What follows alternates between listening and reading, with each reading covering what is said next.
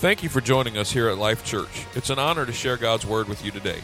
Our prayer is that you will connect with Jesus Christ as you hear His Word online.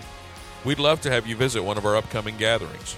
For more information, visit us online at www.liferva.org or contact our church offices and we'll be happy to help you in any way that we can. Let's go now to one of our recent services where you can experience a life giving message from God's Word.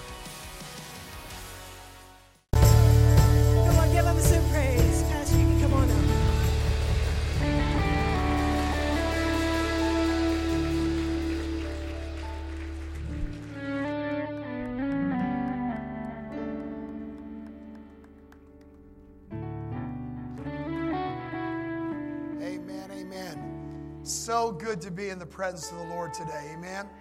Before you're seated, turn to your neighbor and tell him, say, You look amazing today.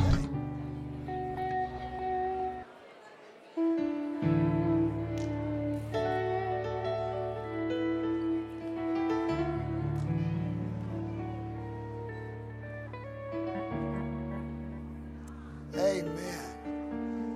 And for a lot of you, it really is true. You really do look amazing today. Amen. I just want to say how awesome it is to be in the house of the Lord. And I want you to know God is doing some amazing stuff in the middle of this series on the Ten Commandments. Um, we're halfway through. Someone con- last week was honor your mother and father. Someone contacted me on Monday that they had not spoken to their mother in over 24 years. And that afternoon, they called their mother, and God healed their relationship. Isn't that beautiful?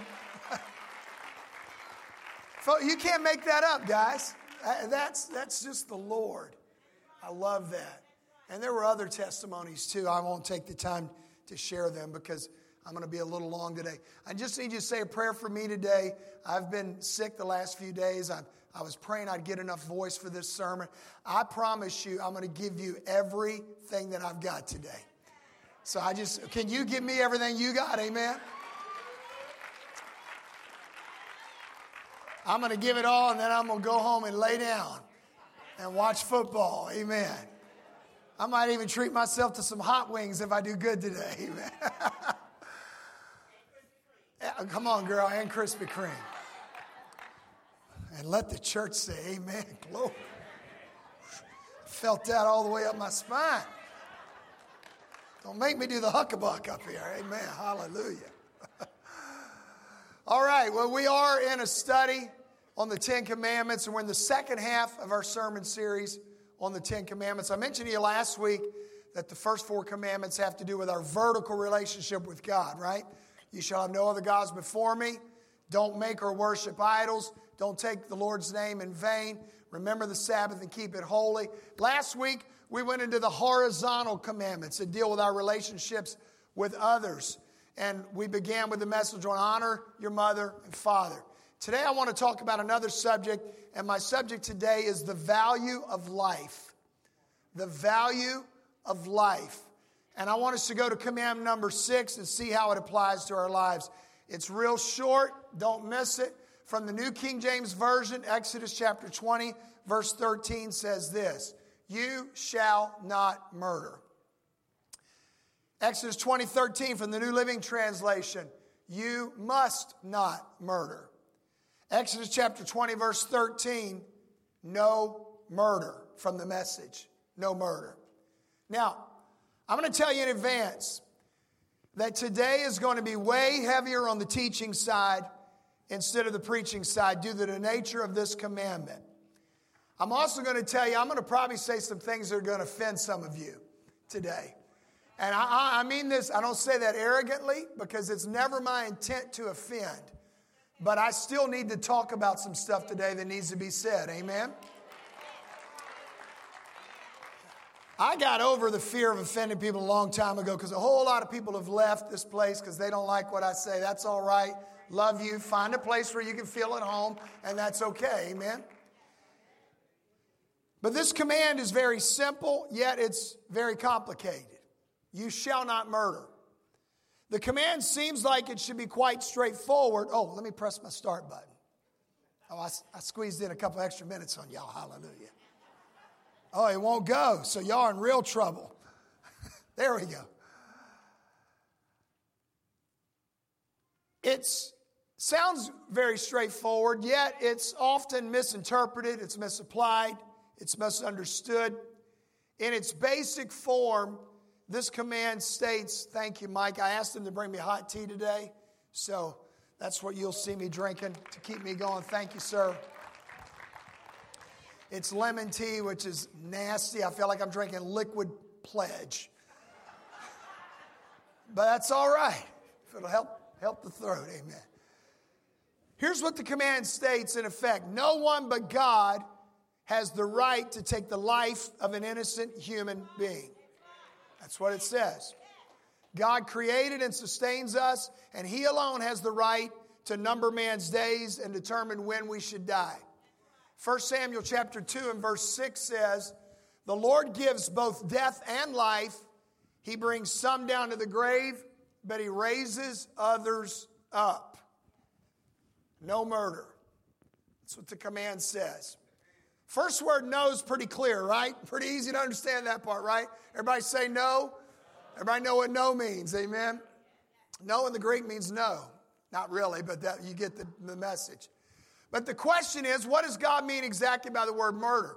Now, part of the confusion, and I don't, I don't want to offend any of my King James loving friends, but part of the confusion about this commandment comes from the King James translation of the Bible which is a good English translation, but it's an older style of English. And here's how the King James interprets Exodus 20:13. Thou shalt not kill.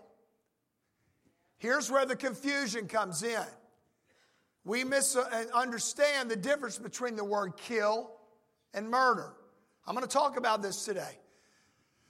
Thinking kill instead of murder has caused some people to think you should never defend yourself you should hold a position of extreme pacifism, or all killing must be wrong. But to be clear, God is not a pacifist. And the Bible does not present God as a pacifist. The Bible, correctly translated, does not tell us, thou shalt not kill. It says we should not murder. And so understanding this word is very important because it refers to such things as violent and unauthorized killing, uh, personal vengeance, revenge, and yes, good old fashioned murder. Now, taking a human life obviously is never a good thing. But there are always, uh, but there are ways that taking a life is justified, and there are ways that taking a life is unjustified.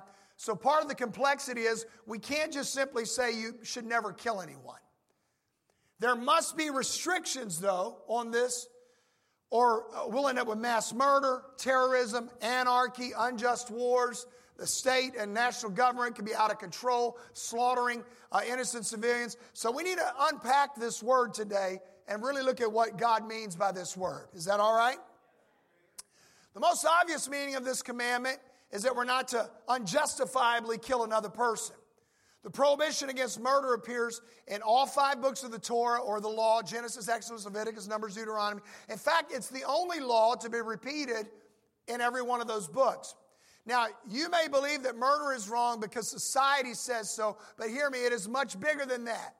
This is a God thing, not a societal thing. Now, the reason that matters is, is because we cannot allow society to dictate what is right and unright killing. Because if you believe that society decides, then you would have to respect that in Nazi Germany and in much of Eastern Europe, it was acceptable to kill Jews, gypsies, homosexuals, the severely retarded, and any other group that they deemed inferior. Hitler came to power through a democratic process, and the support of the people was what kept him in power. So, German society at that time said murder and genocide was acceptable. Do you understand what I'm saying? Today, there are societies where it is acceptable to murder certain ethnic groups. That's happening right now in Europe and it's happening in Africa. It is acceptable in many Islamic societies to murder homosexuals or to murder Westerners because they're infidels. So, hear me the fact that something is approved by society does not make it right. Amen? Let's establish that fact. I'm trying to build a foundation here today. And hear me, that's critical to your thinking. Because murder is manifesting itself in ways today that society is trying to get us to not classify as murder. Things like suicide, euthanasia, and abortion. And I'm going to talk about all of those today. So just, just get your seatbelts on. Amen. I don't want to offend anybody, but I got to talk about these things because we've allowed society to affect our view as believers of what is life and what is not life, what is valuable and what is not valuable.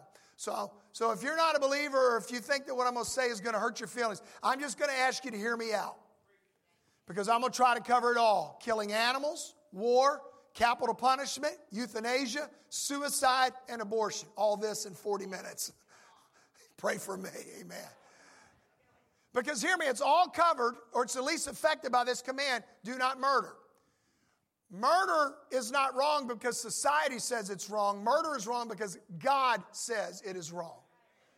Murder is wrong because life is a gift from God. And every murder is a direct attack on God. Hear me.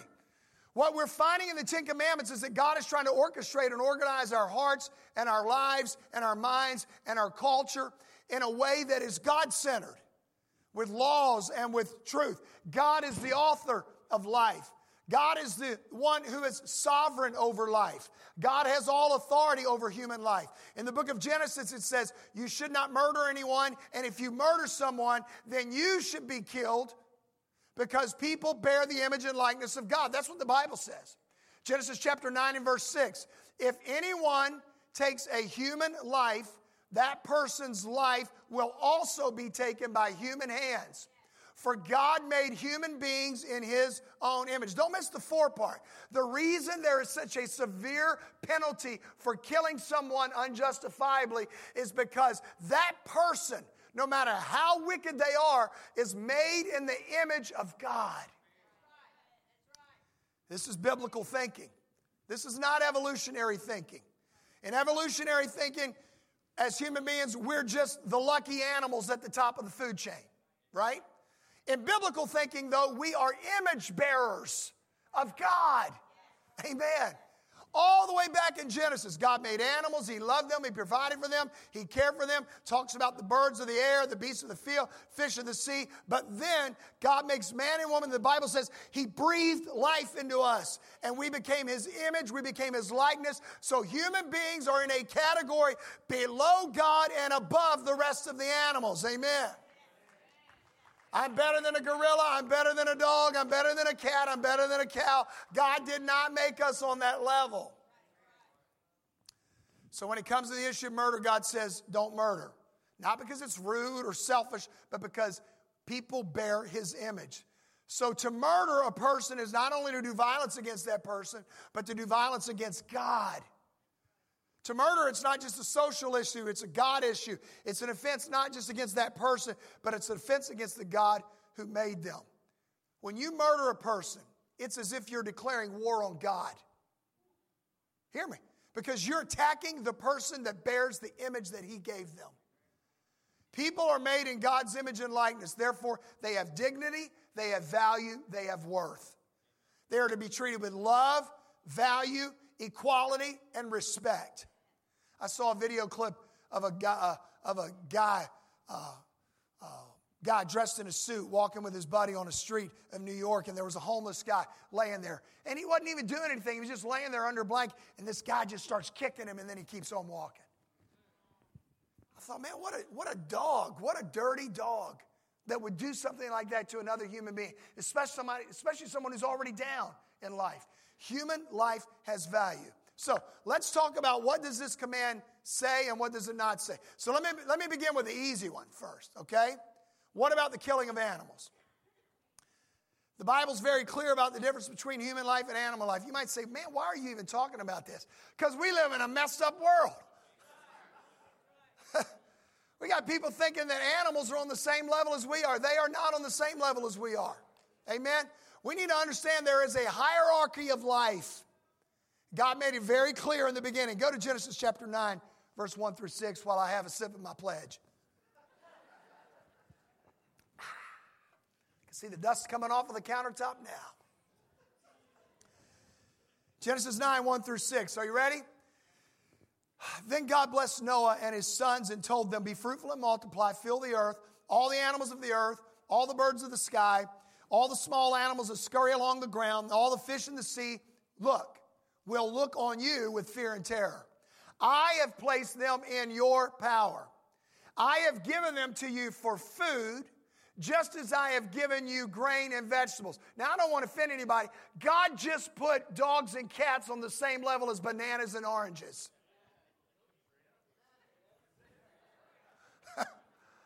I mean, just as I've given you grain and vegetables. I'm talking about as far as for our sustenance goes. And verse 5 I will require the blood of anyone who takes another person's life. If a wild animal kills a person, it must die. And anyone who murders a fellow human must die. If anyone takes a human life, that person's life will also be taken by human hands, for God made human beings in his own image. Now, there's a lot in these verses, but in regard to animals, God says, I've given them to you for food. Now, guys, it doesn't mean we can mistreat animals or be cruel to them. I love animals. I, have I've had dogs my entire life up until a few years ago when my 16 year old dog died. I love, I love animals, right? So I'm not advocating cruelty to animals at all, but human life is of higher value than animal life. There is no indication anywhere that an animal has a soul. There's no indication that Jesus died for animals. There's no indication that animals will receive the resurrection of the dead and be part of the eternal kingdom of God. There's no indication for that. Some of you are getting really quiet and sad right now.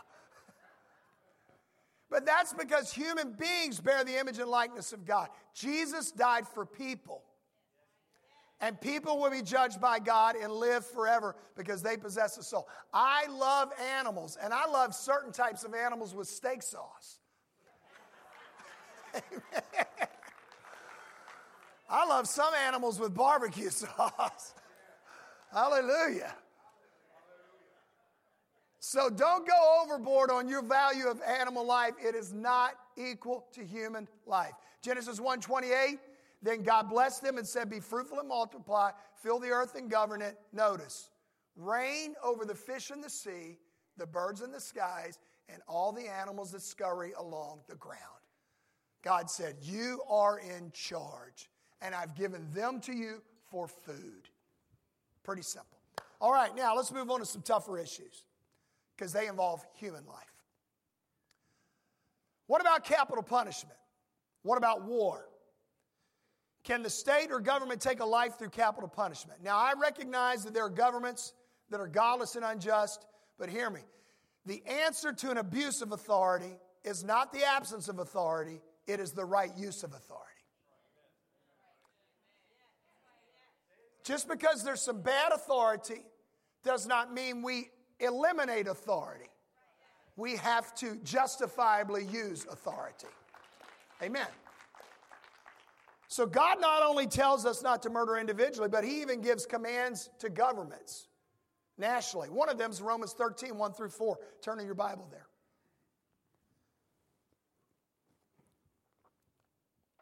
Everyone must submit to governing authorities. For all authorities come from God, and those in positions of authority have been placed there by God, even the ones you don't like. Can I just tell you, even the ones you didn't vote for? So, anyone who rebels against authority is rebelling against what God has instituted, and they will be punished. For the authorities do not strike fear in people who are doing right, but in those who are doing wrong. in other words, laws are always for the lawless, right? Would you like to live without fear of the authorities? Here's your answer do what's right, they will honor you. The authorities, verse 4, are God's servants sent for your good, but if you are doing wrong, of course you should be afraid, for they have the power to punish you. They are God's servants sent for the very purpose of punishing those who do what is wrong. Stephen, I didn't ask you this, but I see you in your uniform. Would you mind to walk up here, please? Stephen Newsom. Why don't we give one of our many law enforcement officers?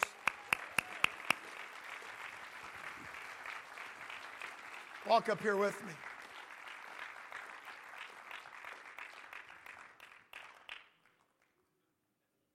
Matter of fact, since this is such a sensitive subject, would you mind just stand up there the whole time while I speak today? because I, uh, I got some dirty looks when I said dogs were the equivalent of bananas and apples. Amen. but now, let me talk to you about governmental authority.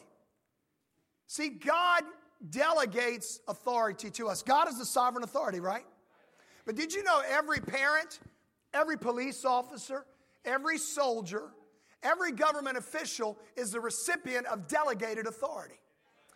Authority that God has given to us derivatively, has sent down. God gives me and my wife certain authority over my, my children. Now that my children are over, uh, or, or older and adults, they have authority over their children. Now, Stephen Newsom, you see this little shiny thing right here? If Stephen Newsom stops you on the way home, he's not stopping you in the name of Stephen Newsom. He's stopping you in the name of the Hanover County Sheriff's Department. I highly recommend you pull over and listen to what he says. Because, see, if you don't recognize this, you might have to, and I don't want to break any laws, you might have to deal with this. Thank you. And if you're really bad and this doesn't work, he's got a couple of things on his hip that he doesn't want to use, but he's authorized to use. Now, do you know why we have given Stephen Newsom the authority? And he would never want to do it unless he absolutely had to. But he is even authorized to take your life and my life.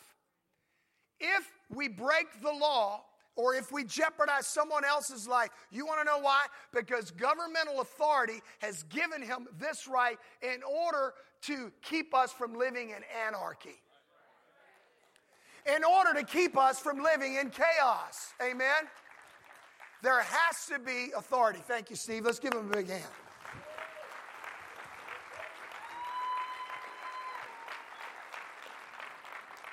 So I'm just telling you, you can, pl- can complain all you want to about the government and, and even about the police, but I'm going to tell you, you do not want to live for one week in a country that did not have either one of those. Take me to the mountains, find me a cave, put a rock in front of it. Because that's the kind of world we're going to live in if you don't have authority. So, regarding capital punishment, does the state have a right to, on occasion, according to the teachings of the Bible, enact capital punishment? taking the life of its citizens? The answer is yes. Now, I know a lot of Christians that love Jesus just as much as I do that disagree.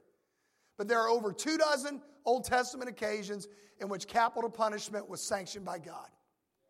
In order to maintain order in our society, He has allowed human governments to enforce the law and punish wrongdoers. Leviticus 24 17, I want you to see this.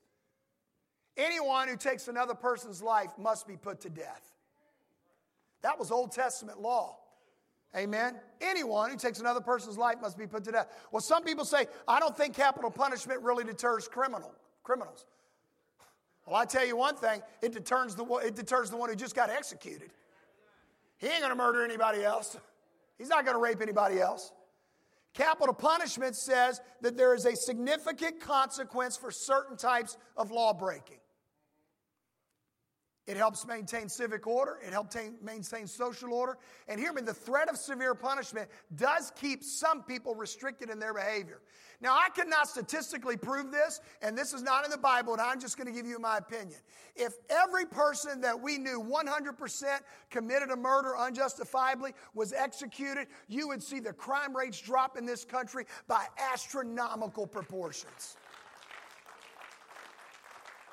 It would.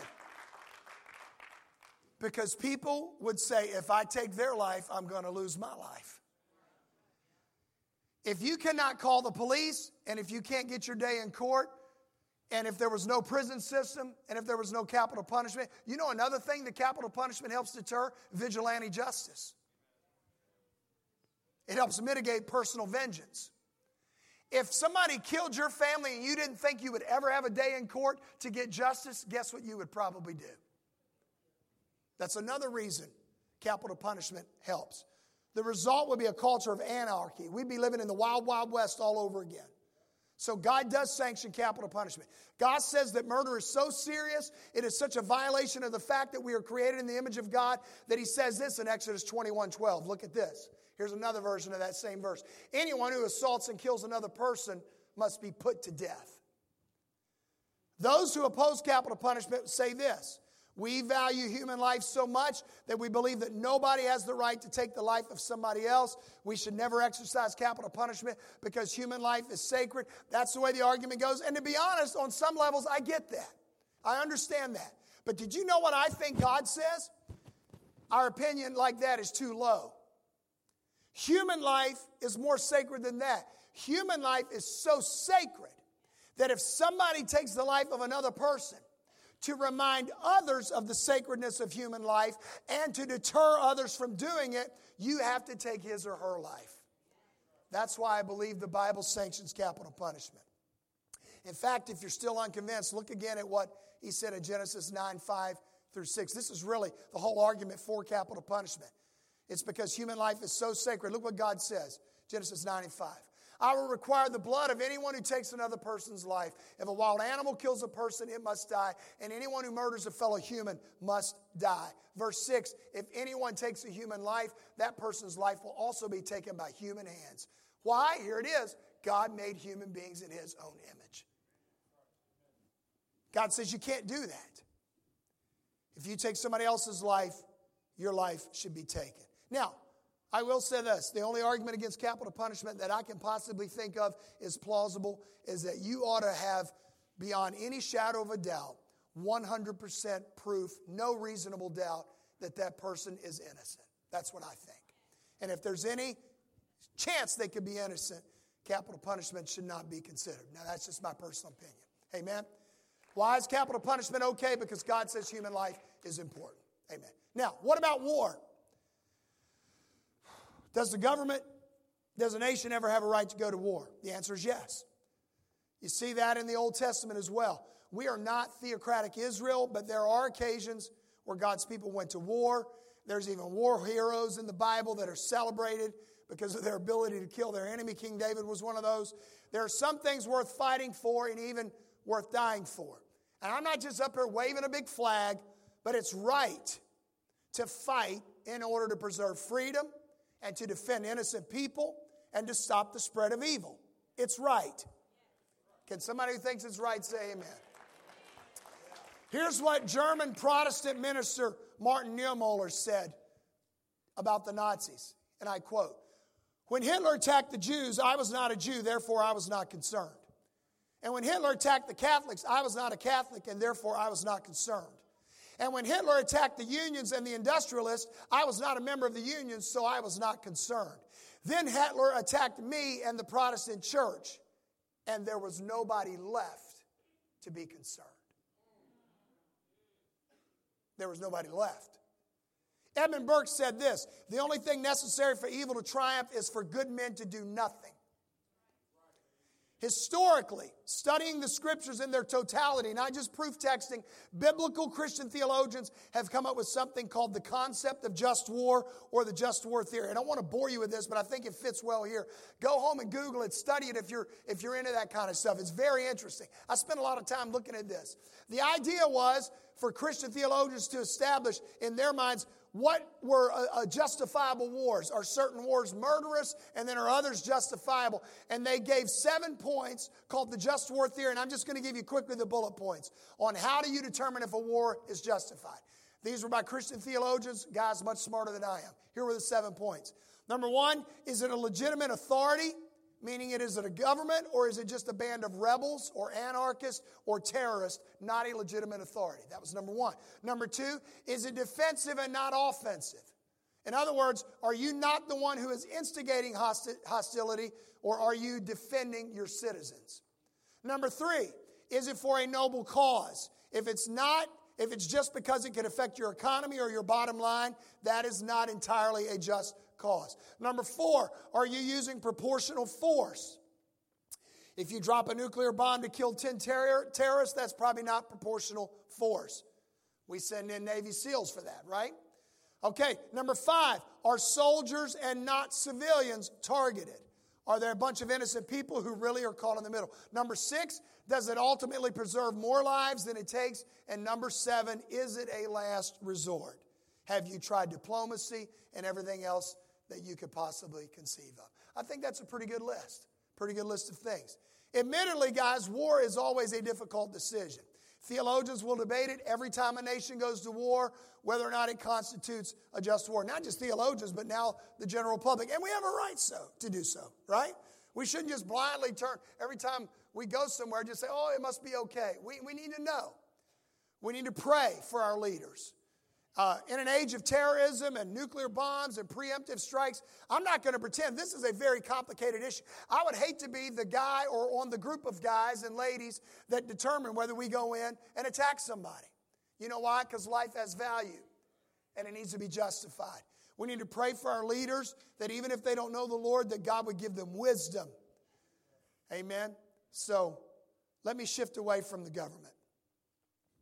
Time for another slip, sip of pledge.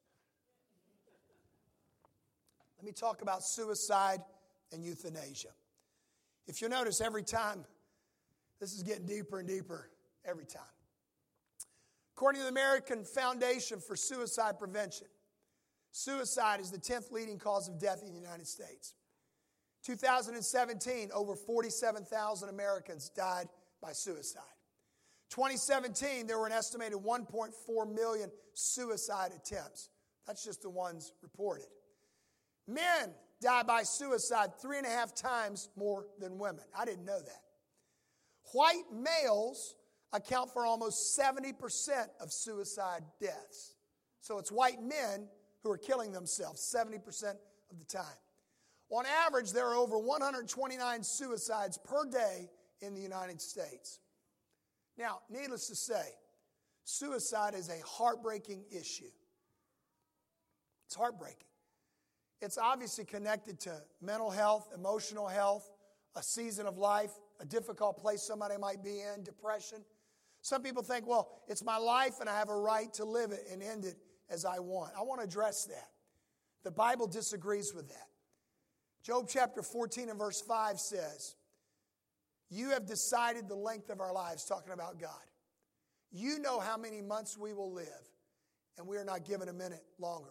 Romans 14, 7 and 8 says, For we don't live for ourselves or die for ourselves. If we live, it's to honor the Lord. And if we die, it's to honor the Lord.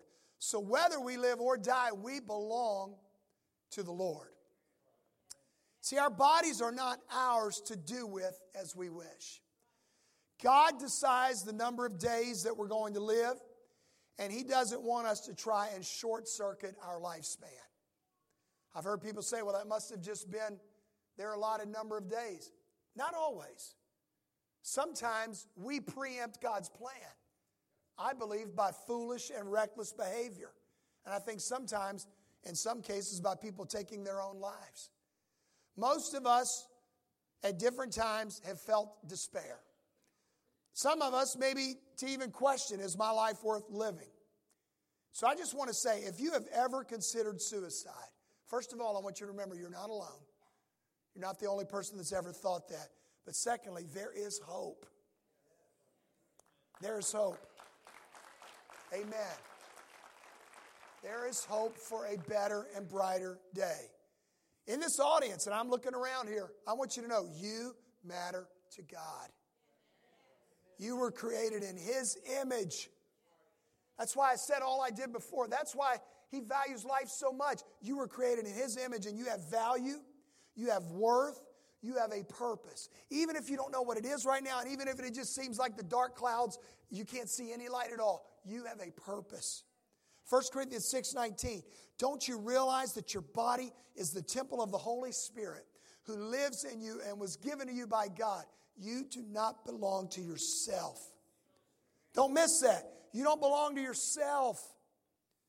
Suicide is taking rightful authority away from God. Think of it this way if God does not allow me to kill somebody else, why would He allow me to kill myself? Amen? See, suicide at its root, we don't, people who commit suicide usually don't realize this, but really it's a very selfish crime. People say, well, when I commit suicide, I'm going to be out of people's way and everybody's going to be happy. Man, that is not true at all. You leave a wake of destruction. Who's going to find you? Who's going to take care of the funeral arrangements? Who is going to miss you every single day of their life? Who is going to spend the rest of their life, asking, What if? What if? Please. If you feel thoughts of taking your own life, I want to ask you to reach out to somebody. Talk to somebody. I know we're not hanging from the chandeliers today, but I'm trying to help somebody. Get help. Get help. Because hear me, you're not a bad person. You might just be going through a dark season. You might have a chemical imbalance that's making you think incorrectly. You might even be taking some meds that are leading you to, to, to wrong thoughts. There's a lot of things that can affect you. So please get help. Amen. There is help today. Now, what about euthanasia? Some of you are, what's euthanasia? It's mercy killing. Euthanasia. It means to cause the death of someone because of deformity, old age, or an incurable disease. They also call it physician assisted suicide or to try to make it look pretty, death with dignity. Don't let those cute terms fool you. I want to be clear. Allowing death to occur naturally is God's plan. Now, also, by removing life support, by discontinuing medicines, that's not suicide. That is not euthanasia. And I'm going to tell you, I just lived through this recently with my father. There came a point where keeping him alive was actually being more harmful to him than good. There came a point where we had to pray and say, Lord, if it is your will for my father to live, heal him and let him live. But we had to make some decisions about the kind of medical care he was receiving. They, they, we had to come to a point where the dialysis was almost killing him. Every time he had dialysis, he would have a stroke.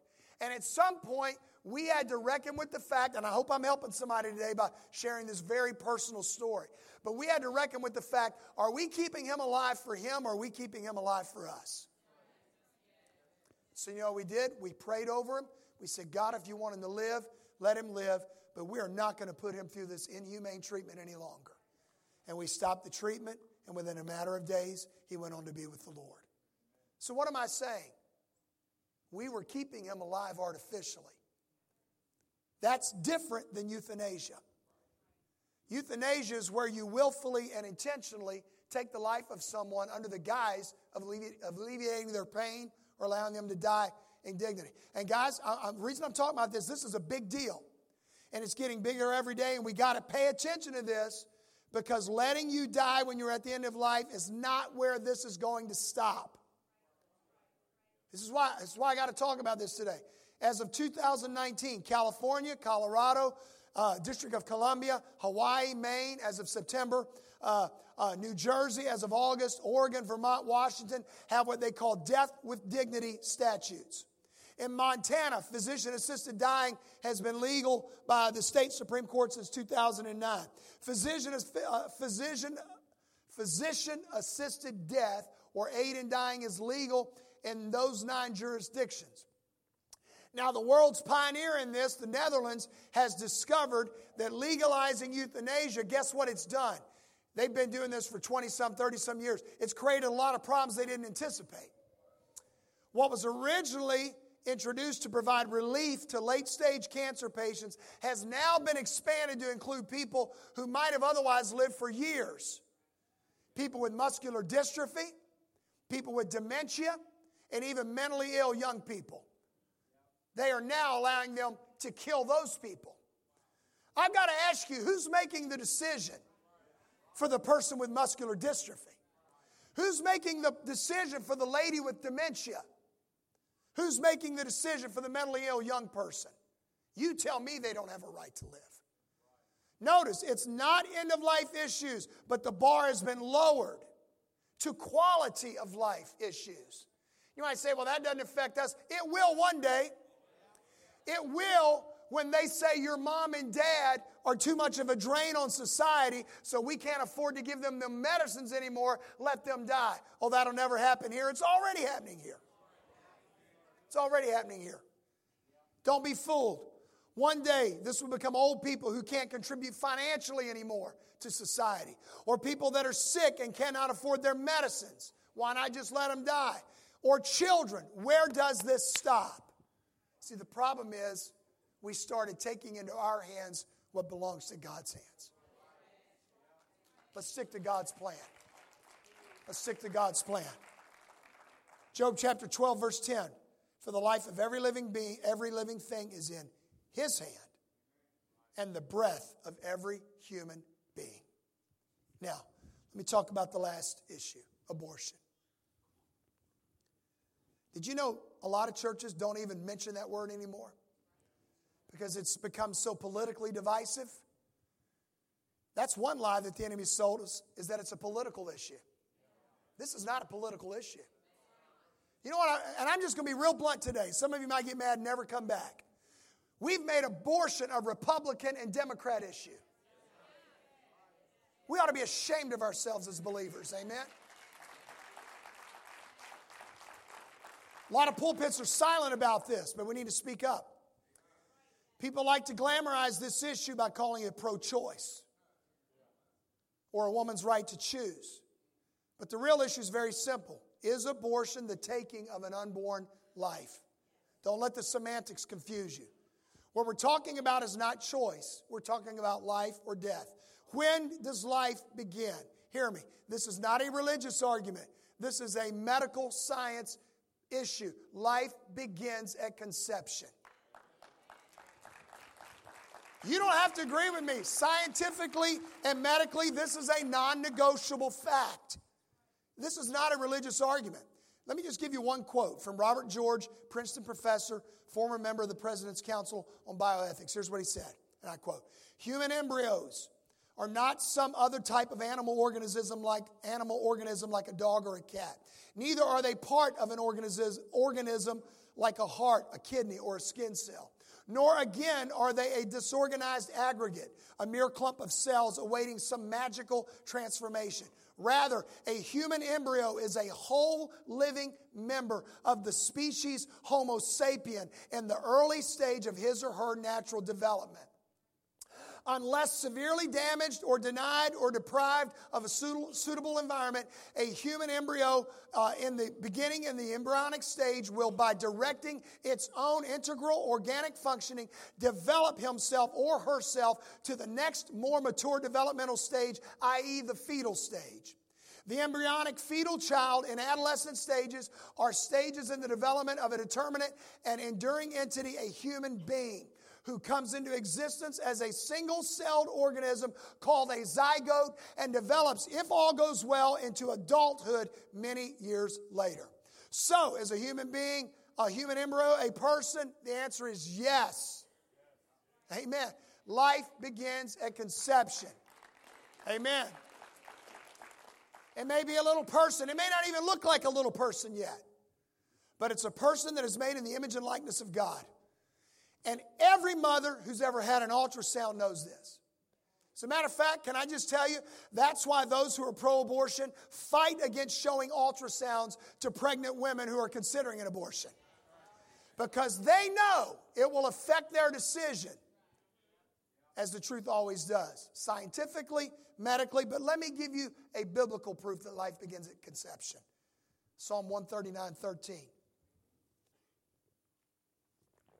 You, referring to God, excuse me, made all the delicate inner parts of my body and knit me together in my mother's womb. Me in my mother's womb. You put me together, God. Verse 14, thank you for making me so wonderfully complex. Your workmanship is marvelous. How well I know it. You watched me as I was being formed in utter seclusion, as I was woven together in the dark of the womb. Don't miss this. You saw me, verse 16, before I was born. Every day of my life was recorded in your book. Every moment was laid out before a single day had passed. Every day. Isaiah and Jeremiah, two of the great Old Testament prophets, both tell us, read their story. They were called into the prophetic ministry from their mother's womb. They were set apart for prophetic ministry before they were even born. In the New Testament, before John the Baptist was even born, the fetus inside his mother was called a baby. It wasn't called a clump of cells, it wasn't called a zygote, it wasn't called anything, it was a baby. And it says that the baby leaped in her womb. It is estimated that over 4,300 babies are killed every day in the United States because of abortion. Planned Parenthood has aborted over 8.5 million babies since 1970. What an ironic name, Planned Parenthood, when really it's Planned Deathhood. Since Roe v. Wade in 1973, almost 64 million babies have been aborted. And by the way, you may not know this, but in Roe v. Wade, that baby wasn't even aborted.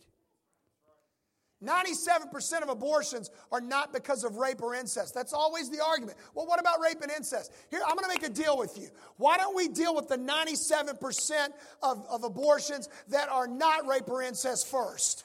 Can we agree on that? Because I'll tell you what, I'll take 97% survival rate over 100% death rate any day. They occur simply because most abortions occur because the mother is overwhelmed or it feels inconvenient, or a lot of times because, because they're pressured by family members not to have a child. Here in Virginia, and here's where I'm going to get people mad at me. We've got a governor who on video stated that he supported abortion not only until the moment of delivery, but he actually said this. Look it up if you don't believe me. This is not a political statement. I'm giving you facts. But and he's a physician. And he said he would allow a baby to be born, and then if the mother wanted to have a conversation about not letting that baby stay alive, they would ignore that baby and let that baby die. That's not even abortion, that's infanticide. That's murdering an infant. That's murdering, a, that's murdering a baby. We're all, we all get worked up because they're going to come after our guns. What about how they've been coming after our babies? Well, you, you wait the next two years, the abortion laws that they're going to start passing in this state, and we can't do anything about it now.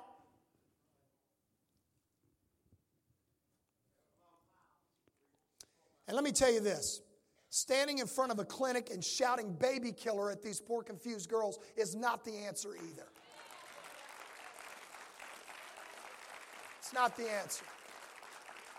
I've seen people in the interest of life stand out in front of a clinic with a sickle and with all these mangled up pictures. You're not gonna, you're not gonna win an argument that way. You need to love people and pray for them. Show them the way. So what, so what can we do? Well, before I close my sermon, well, first of all, I'm gonna say this. You need to vote right. You need to vote right. You need to quit voting in these pro-death politicians. I didn't mention, I didn't mention party. So if you go there, it's because you're political and you're not biblical. But before I close my sermon, I've asked Sarah Denford to come up. Come on up here, Sarah. I forgot the name of your group. What's the name of it? Choice what? Choice Women's Centers. And I want her to share with you. Get the video ready, guys. I'm ready for the video. I want her to share with you for a few minutes, but before she does, I want her, we're gonna, I'm going to show you a video clip about somebody that they helped. And I want you to understand, we got a table set up in the lobby, or we will have a table. Okay. We're going to have a table set up in the lobby where you can talk to her and get more information about what you can do to help. I think, and I'm going to be honest, I think a lot of us as Christians, we feel passionate about this, but we don't know what to do.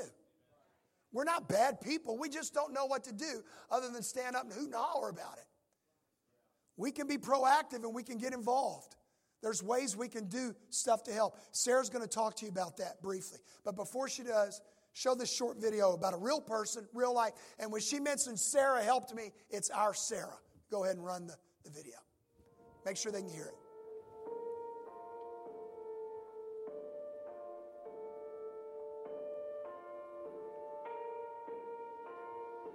Um, my name is Candace Baker. Um, I'm from Newport News, Virginia, but I grew up in Charlottesville, Virginia. Um, I have three babies, Jalen and Jayla and Ava. Jalen is six, Jayla's five. Then I also take care of my two nieces, Santana and Mariah, um, who is 10 and 9. I had them since they were babies. A little bit over a year now, I have moved here from Charlottesville. But once we moved here, we like hit rock bottom. There was no um, jobs for neither one of us. Uh, we didn't even know how we was gonna pay our bills. I found out I was pregnant. Um, so the first thing I did was reached out um, to the pregnancy center. I came here and basically you guys confirmed that I was pregnant. And I got scared and nervous, and everything just started running through my brain that I didn't want to have my baby. Sorry. Because I can't believe I regret it. Regret getting pregnant. I didn't want her at all. So, I, I know I came to the pregnancy center at least three, four times trying to figure out what to do, how to like move forward from the situation I was at. Um, school was about to start. I didn't have no uh, way of getting the kids school supplies, clothes, or anything. Um, so I met Sarah. I just remember Sarah because I felt so comfortable with her when I very first met her. She made me feel like I've been knowing her for years. And I felt like she just basically took me underneath her wing and just made me feel feel better.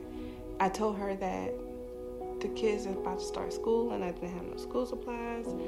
So she was like, Well, let me um, look into something and see if I can help you. I was like, Okay. So I left.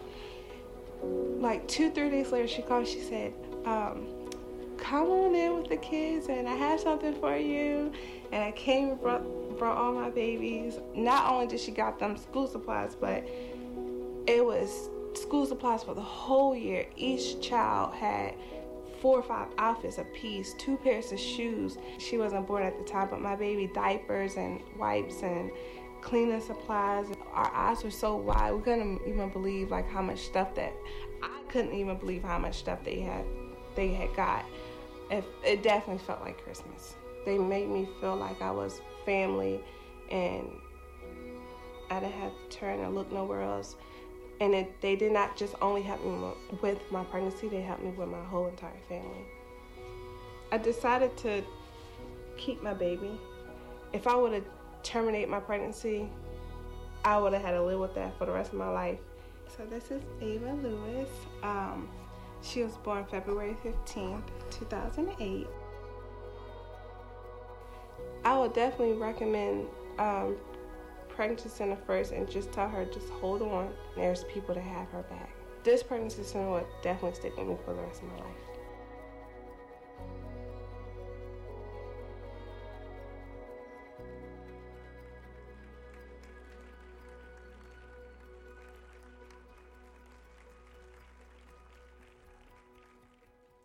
Good morning. Um, what you don't know about Candace, by the way, I'm a crier. um, is that her boyfriend was facing incarceration and she felt utterly alone. And in case you didn't catch it in the video, um, she was taking care of her sister's two daughters. Um, she is not an irresponsible person. She is a compassionate, kind person that was willing to take on the load of others because she loves them. As our clients leave my center, um, they fill out an exit survey. And um, she was honest about how she felt. Um, she was there for abortion next steps, and we did not meet her needs. The truth that we offered was not what she wanted to hear. So we called her, and we called her again, and we let her know that no matter what she chose, we cared for her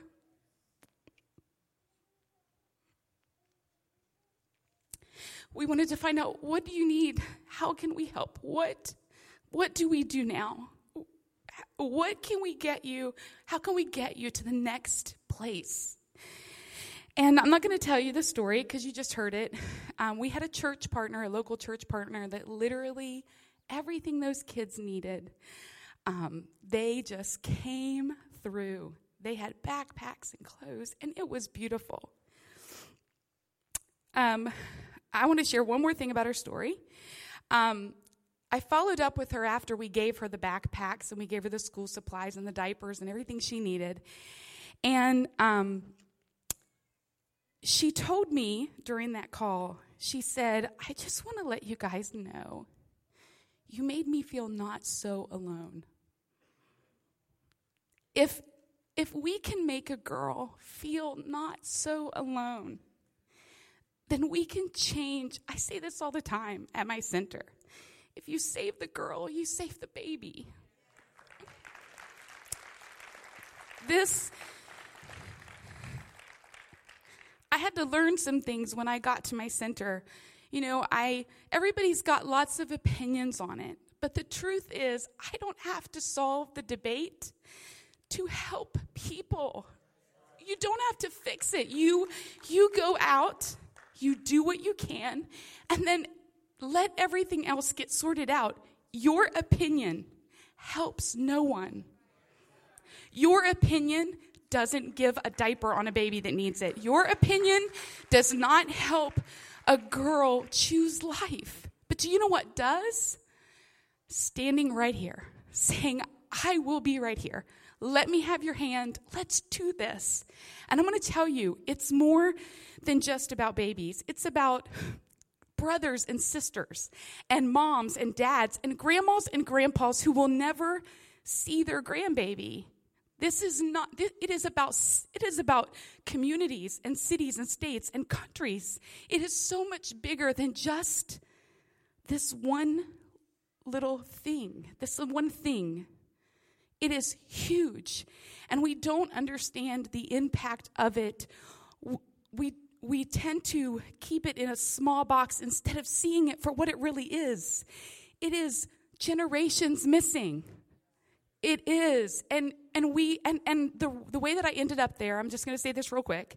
The way that I ended up there is because um you know, everybody has an opinion and I thought, God, what can I do? That's how I ended up there. I was like, you know, we all have our opinions about all kinds of stuff, but I'm tired of having an opinion. I want to help. And God, literally, it's a long story. I'll share it if you want it. But until then, I God led me to this place. And I got to meet Candace. And I got to meet all her beautiful kids. And if I ever get $10 million and I start a foundation, it will be called the Ava Foundation. After that baby, she's beautiful. so there are pregnancy centers all across the U.S. Mine is in Fredericksburg. Um, the closest one that we have here is the East End Pregnancy Center. It is the closest one to our church. It is also in need. It needs volunteers and it needs help and it needs finances and it needs guys that will come in and paint and move furniture and help. It needs men that are retired that will go be mentors to young men who have not a clue how to be a father. That is what it needs. And all of you can meet that need. Um, I'm just going to tell you really quickly I will be in the back. You can.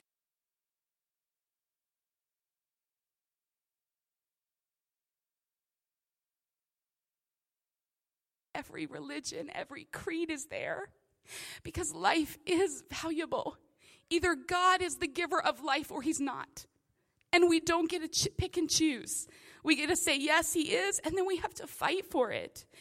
Uh, my, my center gives out, without question, diapers, wipes, and formulas. If you show up at our door, we will give it to you. You don't need to sh- do anything. You don't even need to show us ID. You could be totally lying about who you are. Um, free pregnancy test, free ultrasounds. I'm just going to say free because everybody helping everybody really isn't helping everybody. All of our services are free. And finally, um, we give post abortion Bible studies to the men and women who have been wounded by abortion. And if you are one of those people, you know, nobody talks about it. Nobody talks about the men. Nobody talks about what happens later, 10 years, 20 years down the road. So I just want you to um, take a minute to prayerfully consider how can I help my pregnancy center? If God is the giver of life, how do I help him defend it? And I would just encourage you to find a place in this battle, no matter how small it is. I have a lady at my um, center who comes, and I'm, I'm almost done. A lady at my center who comes faithfully every Tuesday. Gail walks in, blue eyes. She's so sweet. And she gives me a hug and she asks us for the laundry. And she cleans, she takes it all home and she washes all the stuff and she folds it neatly and brings it back every Wednesday. That is her ministry. That is what she does. And it's such a small thing. But do you know what? In the middle of a rough week, having Gail show up and hug all of our necks and say, Give me the laundry, and take it out again and bring it back to us, it is an encouragement to us. so, no matter how small you think you are, you can do something. We have moms that are stay at home moms that show up and they bring their kids and they have all their kids and they donate diapers, and all the kids come in and learn the value of life and they learn the value of giving. And so they write little cards. I mean, it's, it's beautiful. Um, so if you need me, I'm back at the table and I would love to have a conversation with you. God bless Life Church. Why don't we all stand? Our church has been involved in some pregnancy centers before. We've supported the one in Fredericksburg. But I'm just going to tell you the truth. I want to get involved with this one that's right here in our community. I don't know what that's going to look like. Sarah's going to be our liaison initially. But if you want to get involved, I want you to see her at the table. Where this is brand new, but it's time for us to not just get up on our high horses and talk about abortion. We need to do something about it. Amen. So that might be volunteering, it might be giving money. Uh, I'm going to add that clinic to our missions campaign this year that we can support them financially. Uh, but I want us to pray. But right now, we've come to the end of our service. Every head bowed, every eye closed. Please. Some of you have been touched very closely by some of the issues I've talked about today. A member of your family has committed suicide or had an abortion. Maybe you are wrestling today with suicide. Maybe you've had an abortion and you have been suffering for many years. Nobody's looking around, and I'm not going to ask anybody to raise their hand. But I want us to begin to pray. I want healing to flow in here like you did last Sunday.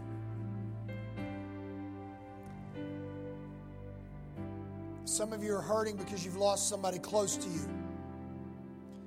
Some of you, you're still grieving over a baby that didn't have a chance. God heals and God forgives and God restores. We've heard testimony after testimony from people. And Jesus can heal. So, you can open your eyes, look up. I'm going to open this altar, and here's what I want us to do. I want all of us to come, and here's what I'm going to tell you why. Because I want some of us that are coming, you're coming because you need healing from an abortion, you need healing from suicide that's touched your life, and you need God just to touch you and restore you. But I don't want to single you out and embarrass you. So I want you to come with the rest of our family and the rest of our church family, I want you to pray and ask the Lord, God, if you want me to be involved in this issue, and let me just tell you, not everybody has to be involved in this issue. This is not a guilt complex. There's lots of things we can do to create a culture of life in the kingdom of God. So I'm not here to guilt anybody, but I know God is talking to a lot of people today in this room about getting involved. So I want all of us as a family, why don't we step out? Let's come to this altar and we're going to pray together before we close this service. Can we do that?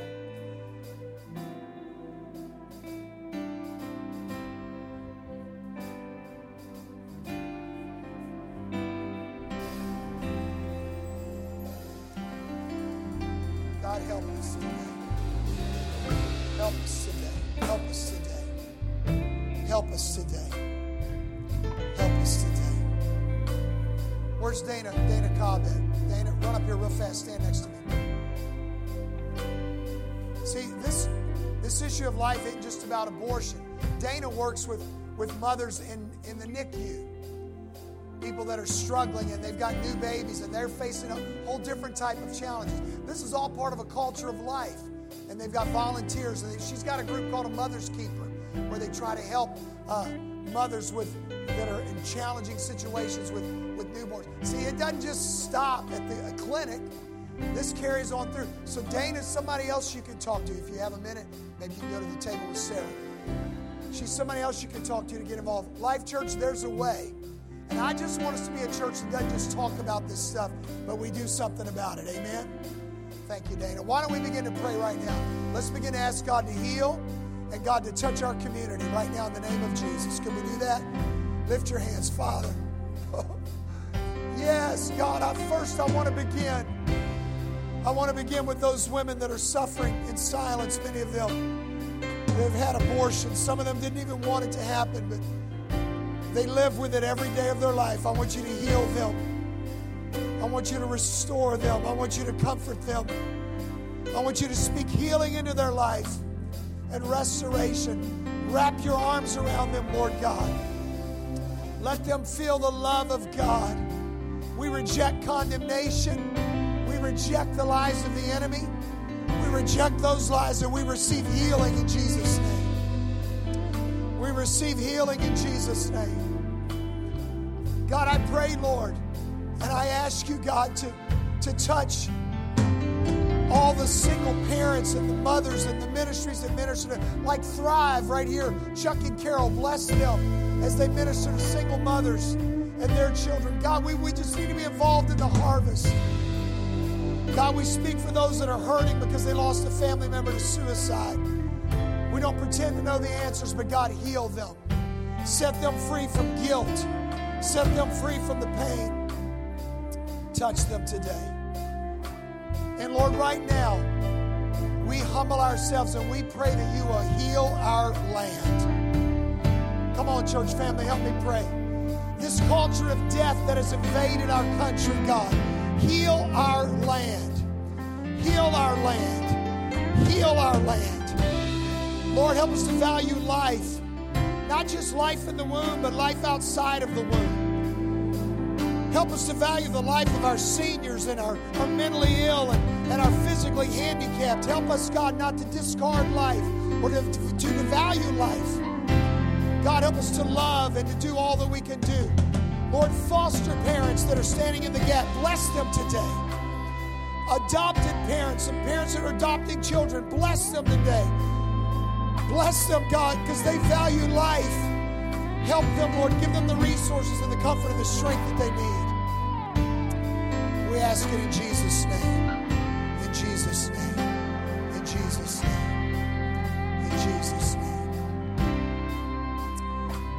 Jesus' name. Let's just begin to worship with the praise team for a moment as we pray.